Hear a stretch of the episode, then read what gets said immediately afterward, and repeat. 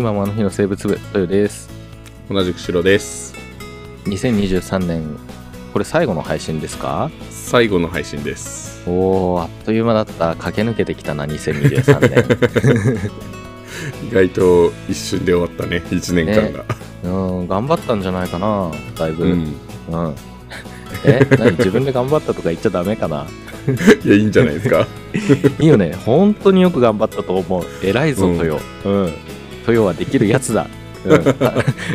ほら、炭治郎もさ、やっぱ、うん。境外と戦ってる時はさ本当によくやるやつだ俺みたいな感じのさ下りで戦ってたじゃん。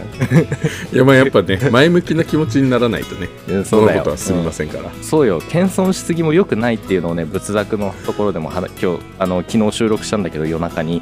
うん。あのね過小評価しすぎてなんか、うんすごい変に恐縮しすぎちゃったっていうか萎縮しすぎちゃったっていうところがあったのがちょっと反省点で、うん。なんかもうちょい胸を張って堂々と構えていられたらいいなっていうのをね 反省点にあげたんだよ、うんはい。もっと自信持っていい、うん、なんか天狗になるわけじゃないけどもっと自信持っていいんだなっていうのをやっぱりね、せっかくね会いに会いに行きたいですっつってやっぱり来てくれた人が結構いらっしゃったんで、なんかもうそういう人たちのために、うん、胸を張りたいと思ったっていう、だからまたポッドキャストウィークエンドの話ですか、あうん。ごめんなさい。そうそうです。うん。やっぱ、うん、反省するところは反省してうん。だけど変に自分自身を過小評価するべきではないということが言いたいよ、うん、うんうんうんうん。というそんな2023年の締めくくりだ。じゃあ2024年は自信を持っていきたいっていう感じですかね、そうだね。もうちょっともうちょっと細かく分析して自分が今どの立ち位置にいるのかっていうのを、うん、うんもうちょいよく知るべきだっていうのを感じた、思ってたよりっていうのがあったのね。そうそうそうそう。うん。ね。いやだからさやっぱりこう喜びたいからなんか疑っちゃうところがあるのよ、すごい低く見積もって、ああまあそうだよね。そう超えてきてくれた方がね。そうそうそうそうそうそう。うん。でちょっとでもね超えたらやったーって喜びたいからさ下回ったら落ち込むじゃん、それが怖くて ある種の恐怖症みたいになってるんだよね、うん、っていうのなるほどね。良くない癖だと思う。だから、うんあ2024年の抱負はまあまた後で言おうか。はい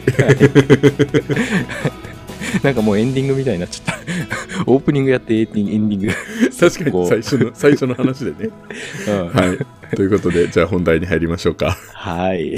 はい。えーお便りが来ていますのでまずはこちらの紹介からです。はい。はい。はい、えー、BZ220228 番の、えー、甲州さんからです。あーいつもありがとうございます。ありがとうございます。こんにちは、甲州です。今回は研修で素敵なお話をお聞きしましたので、皆さんとも共有したいと思いお便りをしました。以下、研修でお聞きしたお話です。20代の頃、H 先生が半紙に教育の2文字を書かれ、これを訓読みにしてみてと言われました。私は即座に教え育てるです。と答えると、ふ普通はね、でも君なら他の読みようがあるんでは？と問われました。えー教え合い、育ち合うですか？と言うと間髪入れず誰と誰が？と問われる。私はどぎまぎしながら子供と子供そして子供と私ですと小声で答えた。さらに H 先生は他には？と問われる。困惑の中長い沈黙が続きふと H 先生がいつも指導してくださっていた言葉を思い出した。常に子供から学べ私はハッとして答えた。教えられ育てられるとも読めます。と。するとまたもや誰が？と問われる。今度はすかさずやや声高にこの私です。それ以外に考えられません。と答えていた。H 先生はようやく顔を緩ませて台の下から大きな書道書道紙を出されてこう書いてくださった。教育と書きて教え育てると読むことなかれ我こそが教えられ育ちゆくと命ずるなり。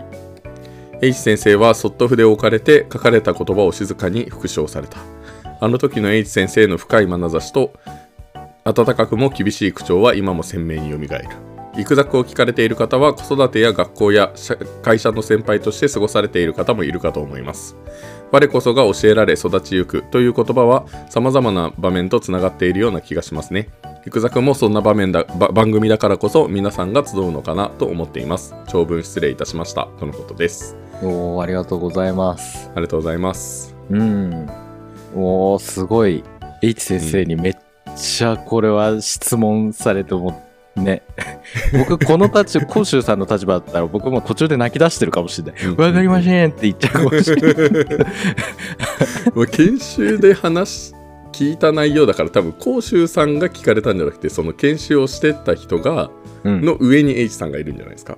あーかな。うん。うんいや、でもそうかもね。そうだね。うん。うんいろんな読み方あるね。確かにね。うんあ、ていうか、僕はまず最初にこれを訓読みにしてみてって言われたところの時点でもう大パニック起こすと思う。訓読みどっちだっけ？食い読みってどっちだっけ？みたいな感じです。ダメなやつだ、本当に。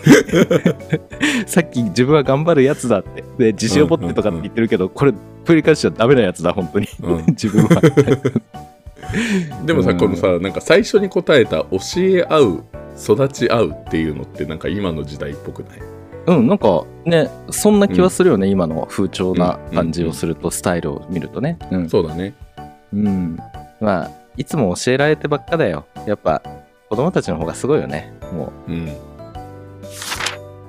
まあうちらは、まあ、イクザクで話してはいるけれども、まあ、ディスコードとかで皆さんから意見をもらってなるほどなっていうところもたくさんありますもんね。う。うん、そうね。うん。なのでそんな番組になっていきたいですね。そうだね。うん。はい。ということで、まあ、今年1年間やってきてそんな番組にちょっとでも近づけたんですかね。だいぶ近づけた。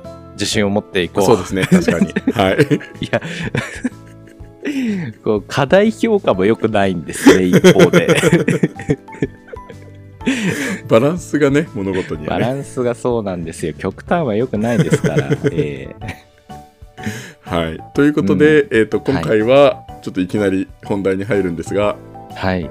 はい。えっ、と2023年最後の配信ということで、わあ。はい。えっ、と2023年であった教育の話をちょっとしていこうと思います。まあ、全体の振り返り会ってことだね。そうですね。うん。はい。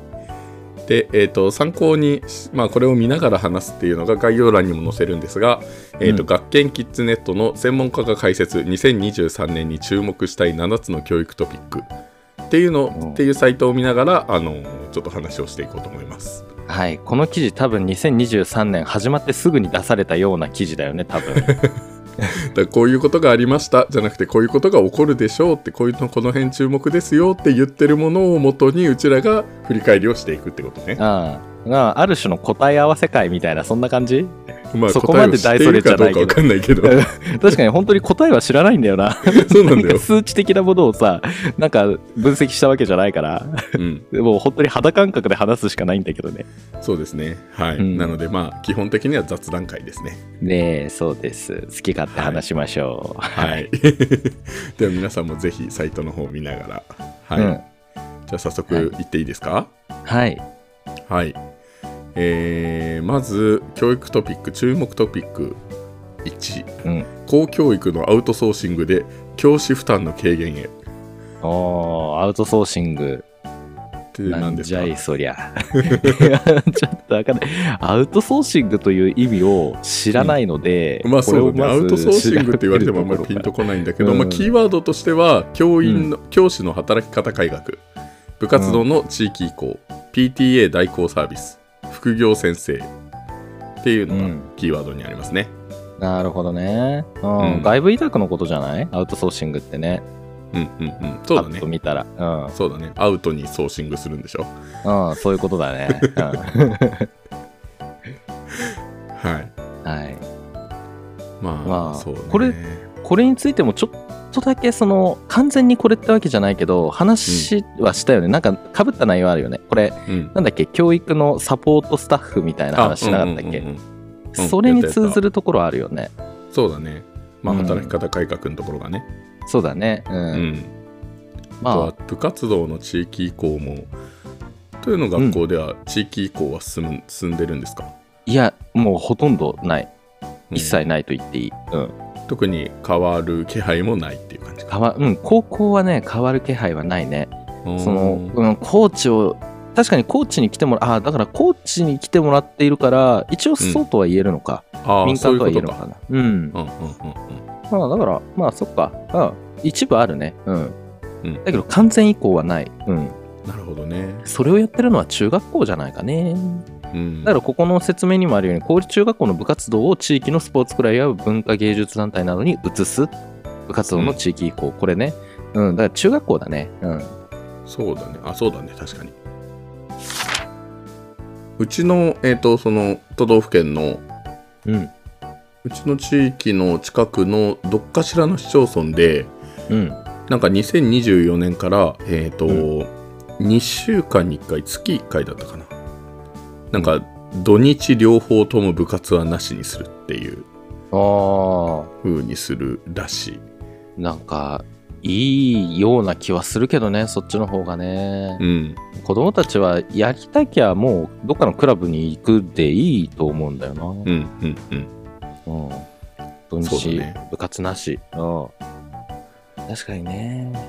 まあ、それがやりたいんじゃったら、じゃったら、あの、えっ、と、学校の先生の、例えばその、部活動を教えるっていう目的を、うん。あの、やるんであれば、その副業っていうような、そのダブルワークみたいな形で、あ。土日はじゃあ、そう、うん、クラブチームでは働いてくださいとかでいいんじゃない確かに確かに。ね、うんうんやりたくない人は別に土日は普通にね、休んでいただければっていう。うんうんえ、完璧じゃん。これを提出したいな。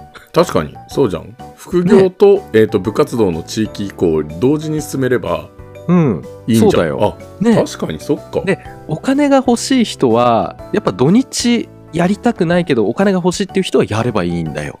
うんうん。で、その場合、特別許可として公立の先生も、その国からね、ちゃんとうん申請を出せば、ちゃんと許可を得られるっていうような、うんうんうん、だから高校生がアルバイト申請するような感覚で書類を、あ文科省かなんかで提出して、まあ、しその市市町村の教育委員会とかになると思うんだけどね、提出先は。うんうんうんそれでやって、権利をもらって、やりたい人は土日にやる。生徒たちは、ね、学校で土日の部活ないから、そのクラブチーム行く。で、そのクラブチームで学校の先生に会える。え、うん完璧じゃないか？いいねそうだ確かに地域移行って言っても別に自分も地域の一員なわけですもんねそうだよね。別に今日は学校の先生としてじゃなくて、うん、うん、そうよ。うん、学校の先生は社会人なのかの会に通ずるところがちょっとある。ねあいろいろつながりますね 振り返りながらやっていこう。あ、え、一つ見出した気がする。うん、いいじゃん。これ何にもいいね問題ないと思う。これやっぱ一個一個見ていくんじゃなくて、なんかいろいろまとめてみることによってなんか組み合わせができますね、うん。できるね。なんかここまでやってきてよかったなって今思う。じゃあ部活動の地域移行は学校の先生の副業とともにうん、進めていきましょう、いいじゃん。うん、はい。ね、副業で。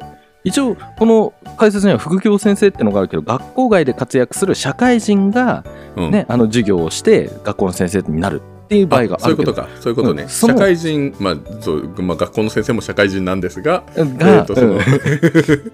学校外の人が学校に来て授業をするっていう、もうそれが副業ってことだね、そう、それもありだし、逆に学校の先生が、そのクラブチームの方に行って、ん。部活みたいな運動を教える。もう、いいじゃん。もう、うん。いいね。やった天才か？はい。もう、文科省、文科省に出向できるぞ、こりゃ。じゃあ2024年の目標文科省に進出しますか、ちょっとね、ちょっと、そんなに大それては言えないな。自信を持っていかなきゃいけないからうんそうだね、じ自信をね、もう。はい。ということでまあで、はい。はい。じゃあ、いい案がうまくう生ま生まれましたので、うん。ね、はいほんとそうよ。では、続いてどんどんいきますね。はい。はい、注目トピック2、期待がかかる次世代の学び。うん？はい。まあ、キーワードとしてね、やっぱこれ、あの、抽象的なんで、キーワードを言っていくと、メタバース。ああ、はいはいははいい。。あとは、えっ、と、アントレプレナーシップ。なんじゃそりゃなんだけど、もう。まずアン、トレえっ、と、そう、アントレプレナーシップはね、えっ、と、起業家精神教育だって。ああ、起業家精神。はあ、起業家精神でええやないか、ほな。アウトレ、アウトレプレナーシップ。プの、プをレで挟むことなんかないんだよ、この世の言葉に。アウトレプレナーシップって言いづらすぎるにも程がある。初めて聞いた、この言葉。本当にそう。アントレ、アントレ、アントレプレナーシップ、うん。起業家精神教育です。日本ではそう呼ぶことにしましょう。なんでもかんでもカタカナにしてる。本当にでもこれってあれじゃない、うんさっきのさ、この副業先生みたいな感じにつながるんじゃないかな、ちょっとだけ。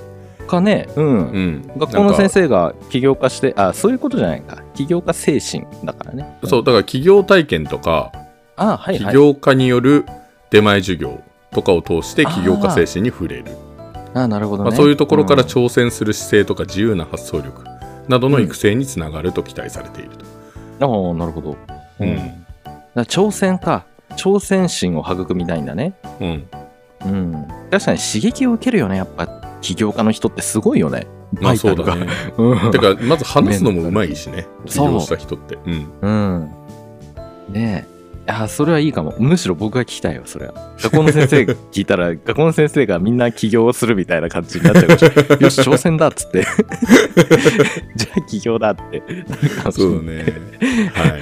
教育教育不足、教員不足に拍車がかかるぞ、こりゃ。はい。そしてもう一つのキーワード、メタバース。これはもう育作としてはね。うん、やったし、取り組んではみたが、うん。あれはね、それを強いられなければやる必要はないと感じた。もうね、授業、授業ではってことだね。うん、大変。もう、うん。まあそうでしょうね。相当な Wi-Fi 環境がなきゃ成り立たないし、うんうんあれはね、時間制限っていう制約があったりするよね。クラスターとかうん例えばそうだよね。限定公開の部屋にすると45分かな、確か。そのね。ね、やつがあるから45分でセッティングとかトラブルとかも全部込みでやると、実際集中して授業できるのが20分ぐらいしかないような気がするんだよね。うんうんうん。それだとなんか全部不完全燃焼みたいな。なるほどね。うんまあ個人的にはうんアバターである必要はないのかなとは思う。別に教育の上で。うんズームで事足りるというか。そう結局そこになって結局その オンライン授業でいいじゃんみたいなそうズームのね、ううんんああいう感じでいいじゃんっていう、うん。うん。トラブルが多い。処理がね結構大変なんだろうなきっとあれ。まあズームに比べると重いからね。ね。重い、うん。うん。とだからね止まっちゃうこともある画面で。画面共有をうんうんうん。映しながらそのスクリーン映しながら解説とかするんだけどやっぱカクカクになっちゃったりしてストレスはやっぱり溜まっちゃう、だからそうするとズームでのその全画面共有とかでやっちゃった方がそんなにストレスなくやれるし、アバターを操作するっていう意識がどっかにあるとそれが重みになっちゃう、重荷になっちゃう うん、いや楽しいんだけどね。うん。うん、だからこういうの、ね。だから経験ってことなんでしょ、メタバースをメインにしていくとかじゃなくて、うん。メタバースっていうのが最近こういうのが発達してきて、まあ、何かいろいろなことで活用できそうだよね、みたいなのでうん。教育内容として扱うってことだねメタバースを、まあね。じゃあみんなでちょっと使ってこれで授業してみようかみたいなうん、だから教材の一つだよね。例えば、うんこの例にもあるように、宇宙旅行ができるよとか、うんその京都の街並みを再現して、ちょっとバーチャル京都旅行みみたいにしましょうとかうんうん、金閣寺見て歴史学びましょうみたいな、そういうところだと思うんだよね。うんうんうんだからなんかの一つの教材だね。その図録で、このじゃあ図を見てくださいの代わりがメタバースになるみたいな、そんな感じだとは思うんだうんよね。うん実際に経験して。あれ、ゴーグルはめたらすごいからね、やっぱ。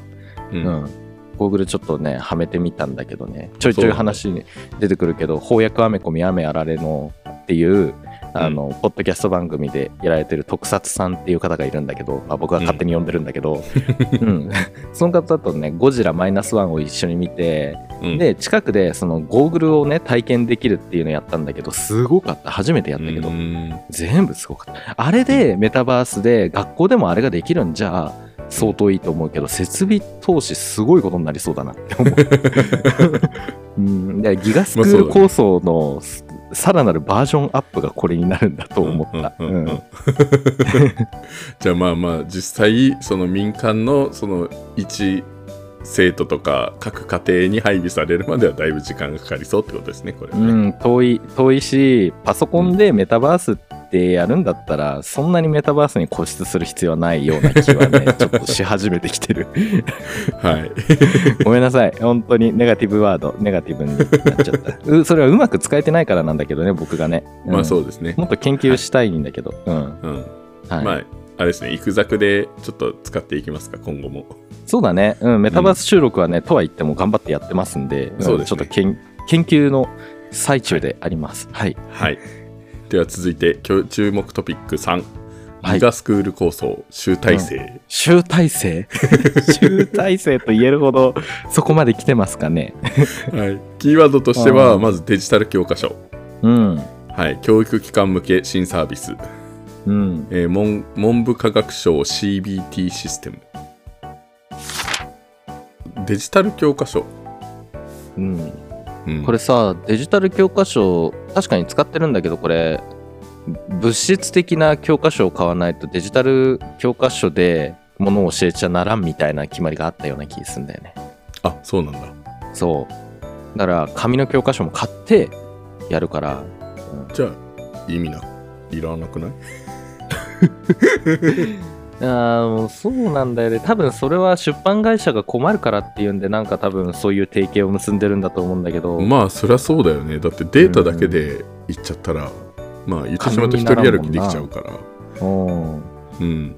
そうなんだよね。だからね、デジタル教科書をあえて使う必要がないっていう感じなんだよね。うーん。それをうまく使えてないのかもしれないけど、だから物質的なものがあるんだったらさ、うんじゃあ教科書見てでもいいし、うん。まあでもデジタル教科書があれば持ち帰らなくていいっていうそういうのはあるかもしれないけどね。まあ、そうだね。タブレット1台でできるっていうなら楽かもね。楽だけどね。う。うんん。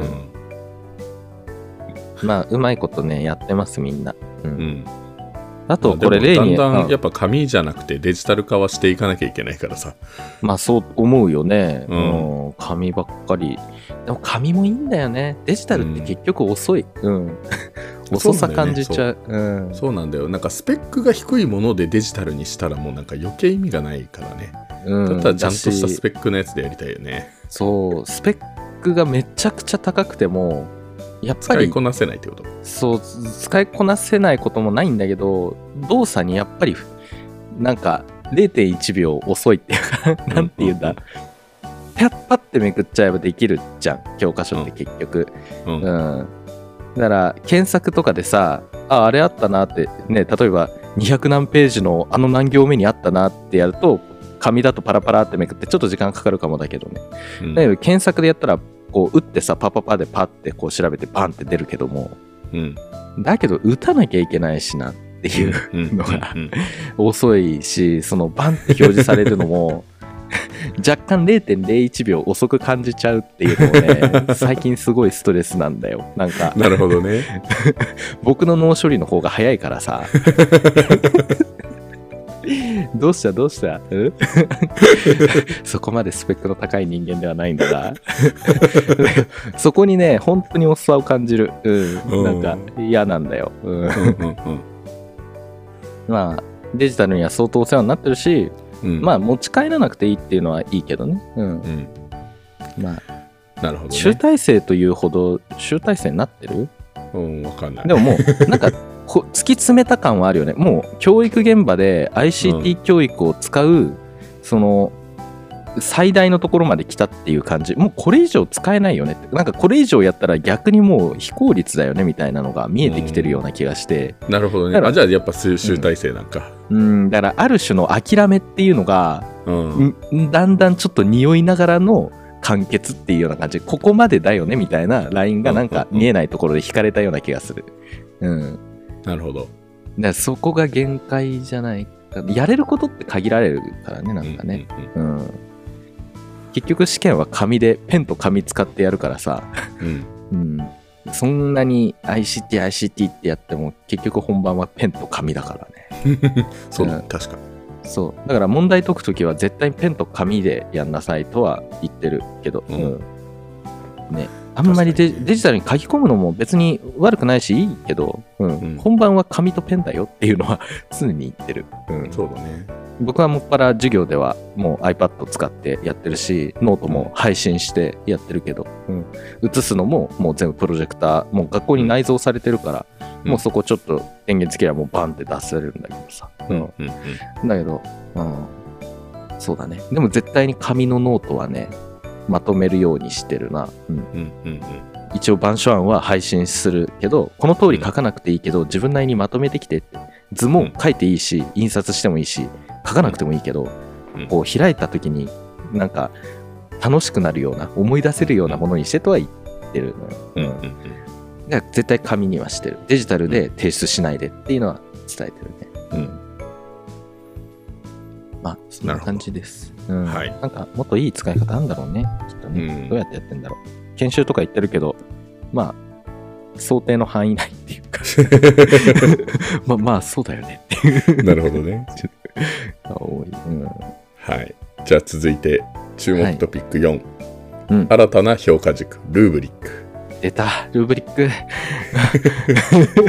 これがさちょっと出たのがなんだろう67年前ぐらいでさ前いた学校で頑張って作ったの覚えてるなルーブリック評価基準で、うん、1から5段階評価でさなんか、うん。できたできなかったわからないできるよくできたみたいなそういう感じじゃなくてうん。なんかこうなったら1こうなったら5みたいな。すごい具体的に評価軸を設定するのよ。なるほどね。うん。アンケートとはまた別な。だから、うんこのあなななんだっけ非認知能力みたいななんか、うん数値化できない領域があるじゃんってそこを測りましょうねっていうようなところで結局そこも数値化するみたいなう ん感じなんだけどまあそうだよよね。だってキーワードとして出てくるのがアクティブラーニング。点数化することが難しい姿勢やスキル。うん自己評価、相互評価、うん行動の改善。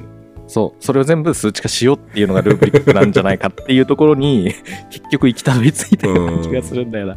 うん。いやわかんない。けどめっちゃ偏ってる。僕の考えはね偏ってる。すごく。うん。うん。難しいよね。うん。この評価すっごい練り上げて作ったけどそれをうん。じゃあどうフィードバックするかっていうところがこのルーブリックを用いる最大の、まあ、メリットっていうかポイントだと思うんだよね。うんうんうん。うん、だからなんかね作ってやったこれで評価できるぞっていうこの評価できなかったところが評価できるぞってなるんだがうん。それは別にもう問題じゃなくてねその後 どう、うん、やるかってところなんだよね。だからうん学校によってさその教育の精神とか見学の精神とかあるじゃない、うん。そこにどれだけ近づけるかっていうその項目でこうなったらいいとするよ？みたいな。いい感じとするよ？みたいな ものを知ってもらうためにもこのルーブリック評価っていうのはうん。使えるっていうのは研修でね、うん。受けたんだけど、うん、なるほど、ね。そこにどう近づけるかどうフィードバックするかまでが大変なんだよねきっとね、うん。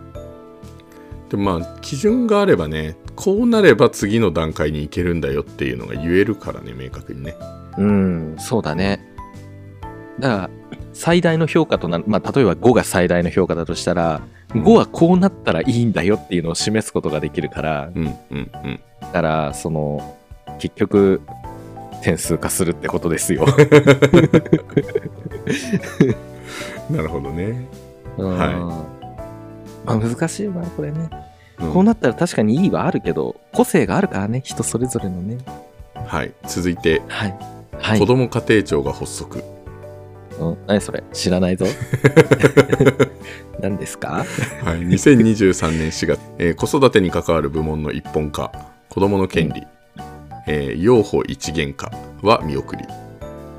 うん。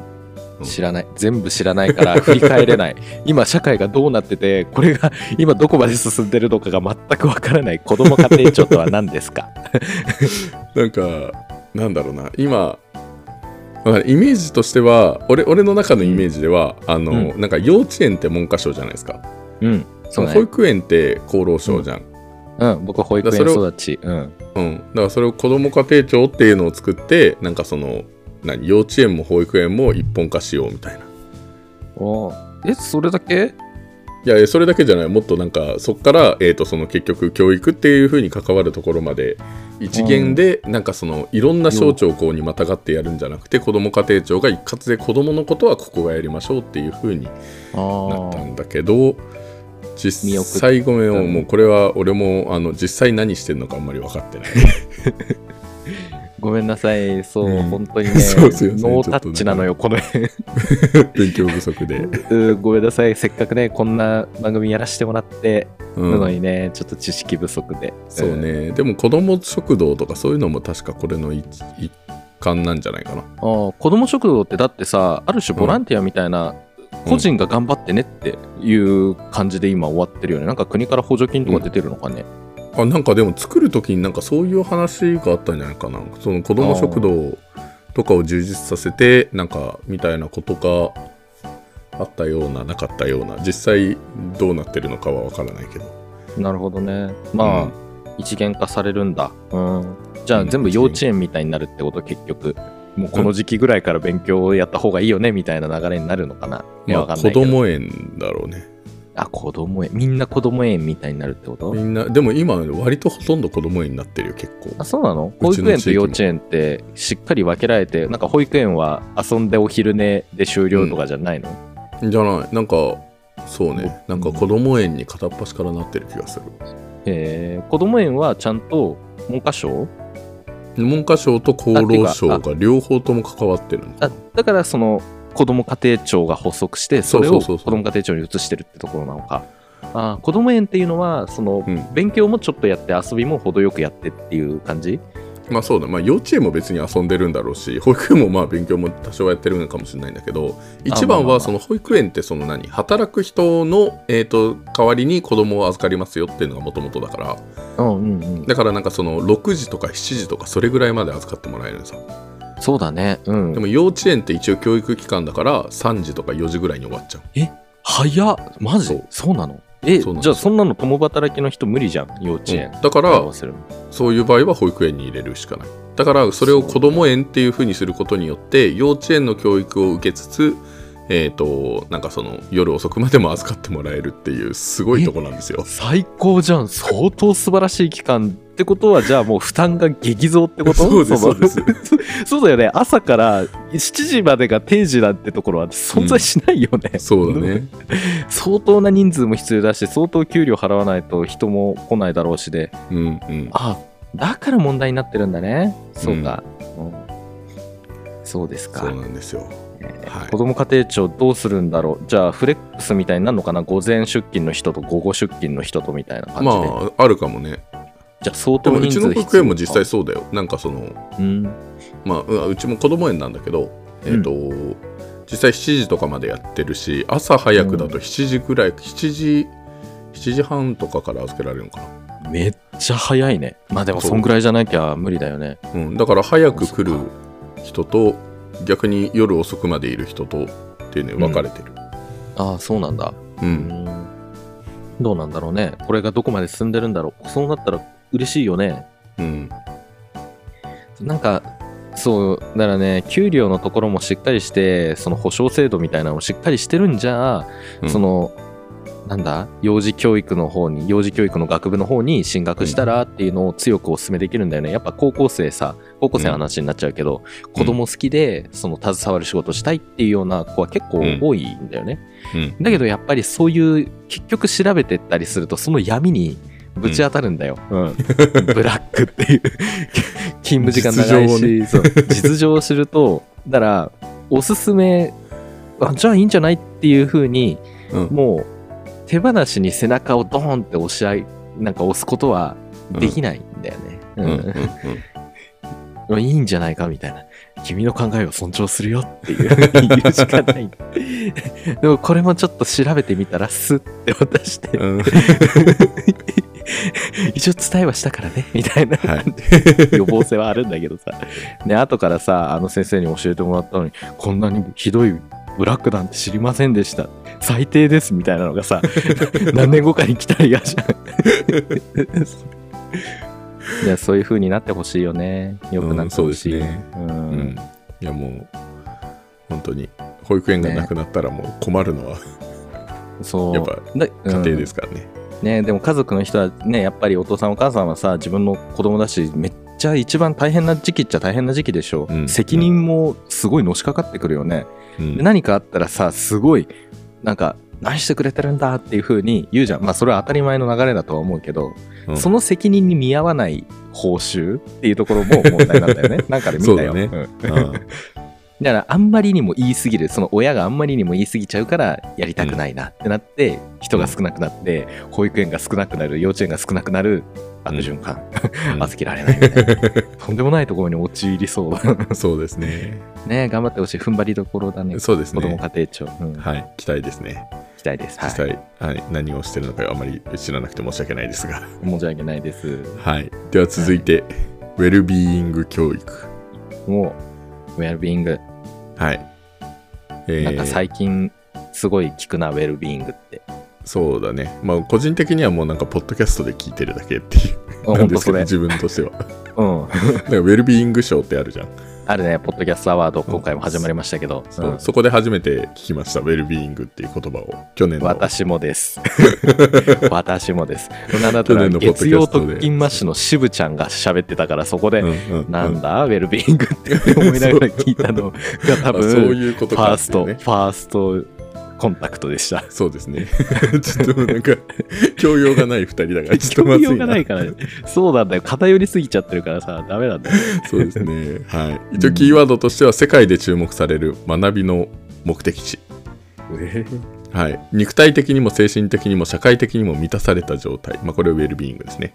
それから、ポジティブ教育。あ、ポジティブ出ました。はい、ポジティブが大切です。はい、大事です。うん。待って待って、これすごくない？え待って。のうん？2020年、ユニセフの調査で、日本の子供の精神的幸福度が38カ国中ワースト2位。ワーストに ちょっと待ってくれ。これはやばい。いや、でもね、未来にや希望を持てないよね、なんか、あんまり。ちょっと待って、ちょっと待って、今、今のカットするかどうかは任せるわ。あちょっと待って。問題が多すぎるから、確かにワーストリーだっても、うん、あれかもね、うん。不思議ではないかもしれない。うんうんうんうん。大人が大変だもんね、だって。まあそうだね。そんな、ね、自分も将来こうなるんだなって思っちゃうとさ、嫌じゃん。だから、うん。僕は結構楽しそうヘラヘラにしている大人が。が少ないってことなのかな。うんあもうあるかもしれない。うんうん。で僕はね、結構生徒からね、楽しそうですねってすごいよく言われる、ねうん ヘラヘラしてるからさ。まあそういうのも大切なのかもしれない。ううんん。確かにね。うんうん。そうなんだ。それ聞くとショックだね、確かに。こんないい国なのに。問題が多い。ねな確かに自己肯定感を高められるようなイベントは、そんなに海外を知らないけどなんかやっぱそのどっかでこの行く先でも話したけどその子供一人に対する大人の人数がもうどんどん増えてるじゃん少子化でうん大人もいだから大人が正解をこう教えすぎるっていうか導きすぎてるからうん。ああこうなれなかったっていうところでの自己肯定感が満たされないっていうかね、うんうんもあるのかもしれない。うん確かになんかでも評価される毎日だよね。うん。そうだね。うん。難しいなでも、ね難しいなうん。だだから僕はね、結構とぼけたりするな。もう、知ってるけども、え、そうなの？え、全然知らない。え、すごいね。うん結構うん言っちゃったりする。うん俺も割とやる。うん。想像が必要だなって思う。だから、むしろ、いや、知らない、わかんないんだよね。ちょっとみんなで調べてくんない？みたいな。うんうんうんとかも言っちゃう。うん。まあ、本当に知らないこともあるんだけど。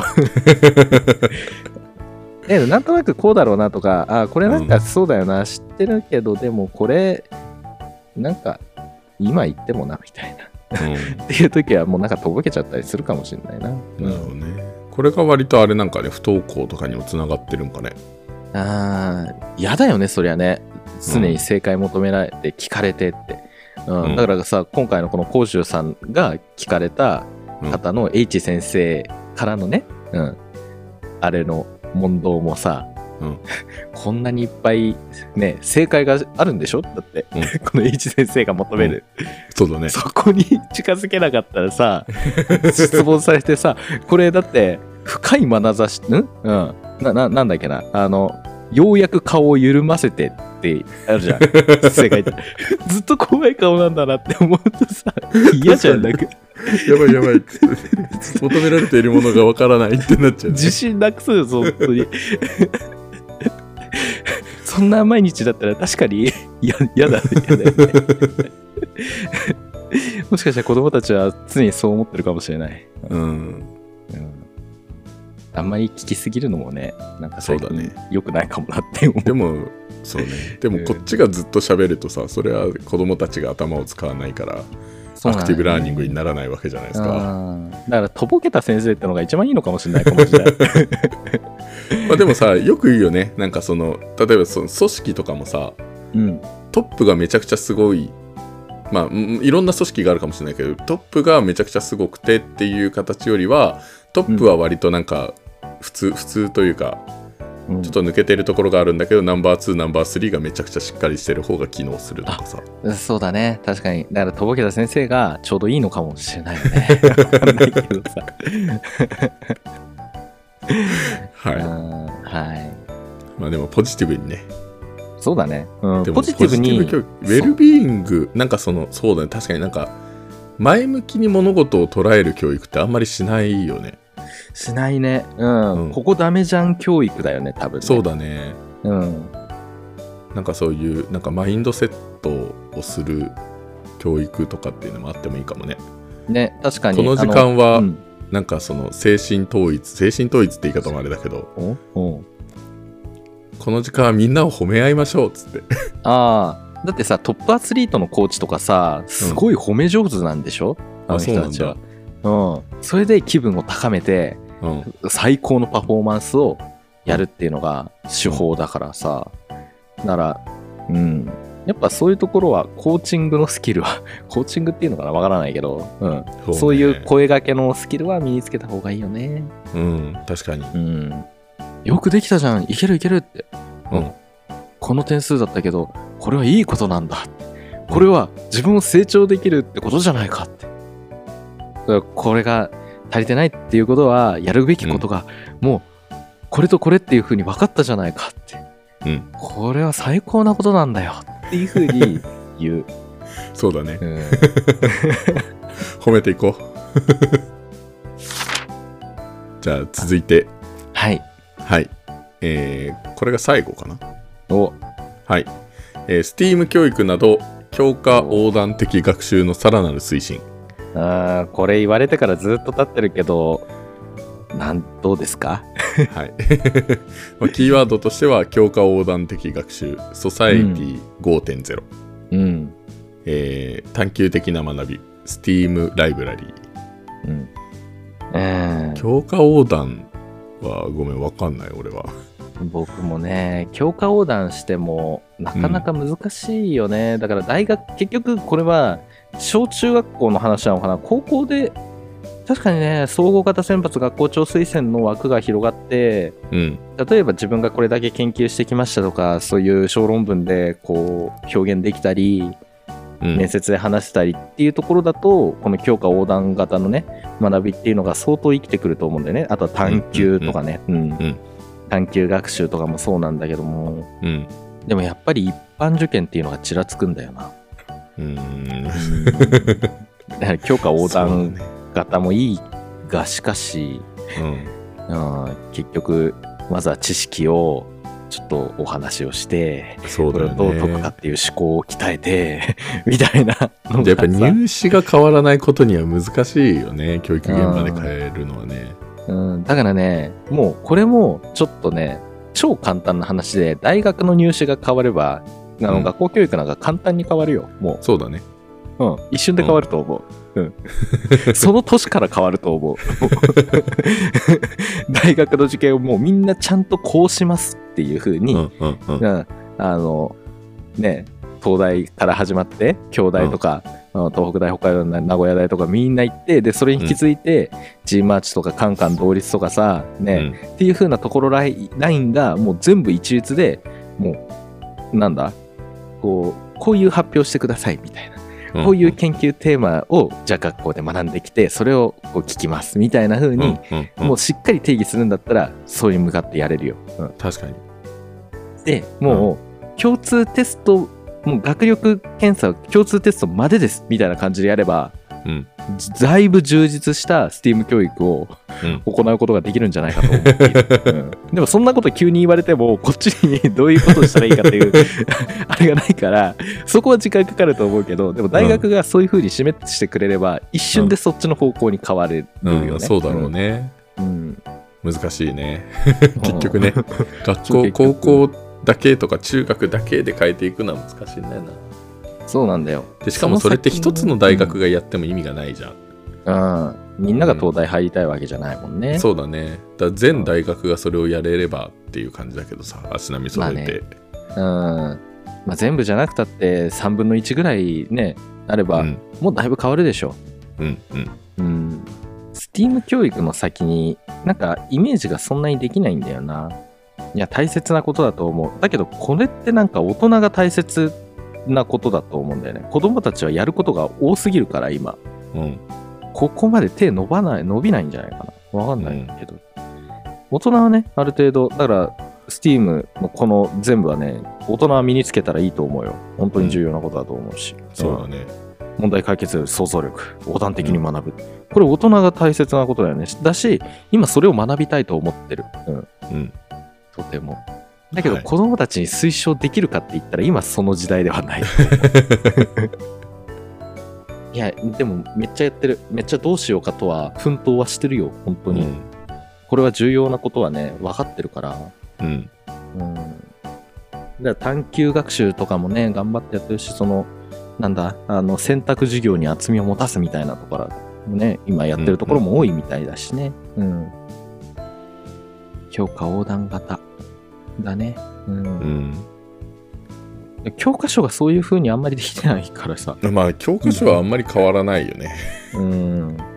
いや、いい、いいよ。めっちゃ喋りたいこともあるよ。古典ラジオで学んだことだってさ、こうんここにこう通じるんだよとかさ、ね、うん話をしたいけど、それがね、なかなか難しいよね。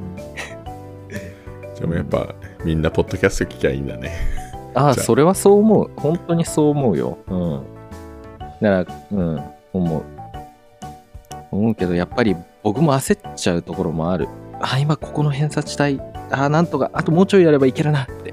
よし、じゃあ、あの問題解こうみたいな 焦りが生まれちゃうの、僕も。そうだね 塾もそうだよね。まあ塾はむしろそうですね完全にそうです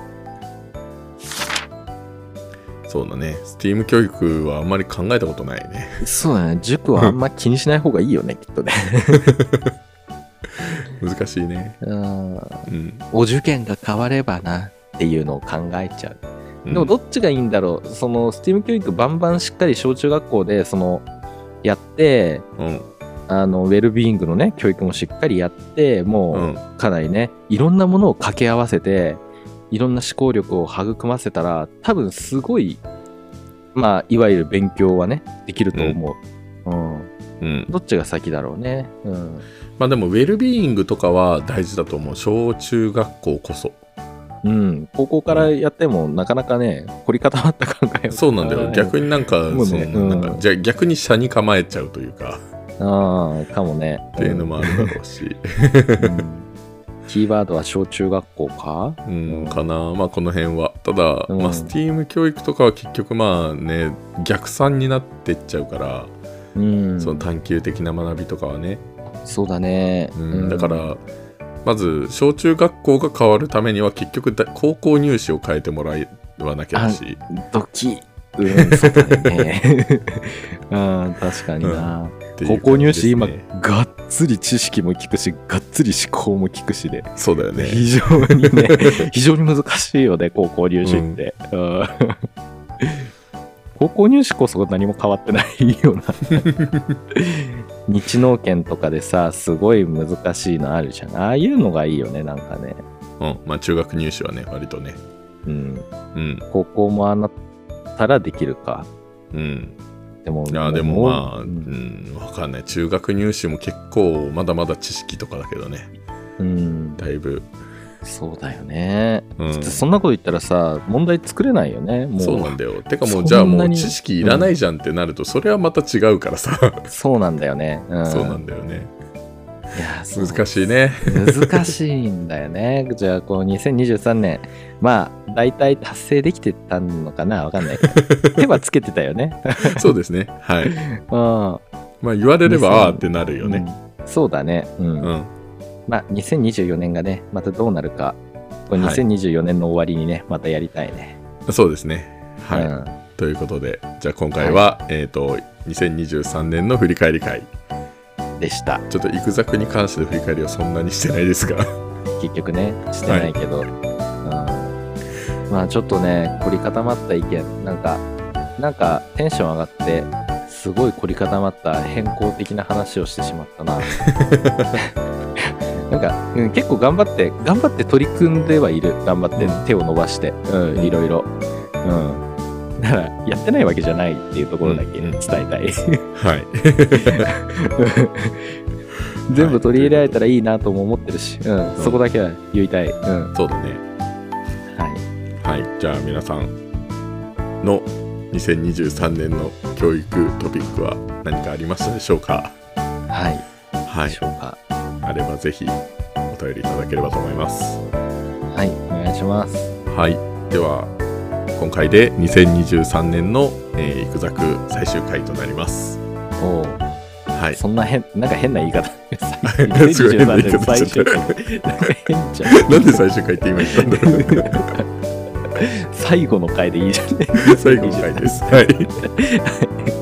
また、はい、あの2024年からまた引き続きよろしくお願いします。はいよろしくお願いします。はい、じゃあ良いお年を。良いお年を